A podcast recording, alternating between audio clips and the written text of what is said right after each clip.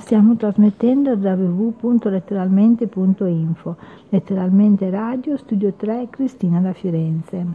Poesia, racconto del cuore. L'ironia è una facoltà a numero chiuso.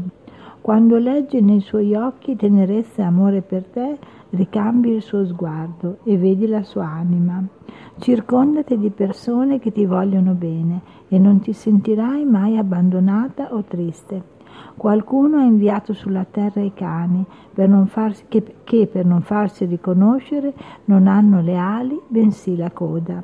Tienili vicino a te, proteggili e amali, saranno i tuoi portafortuna. Circondati di persone che sappiano apprezzare il tuo valore e conoscono il tuo coraggio e la tua sincerità.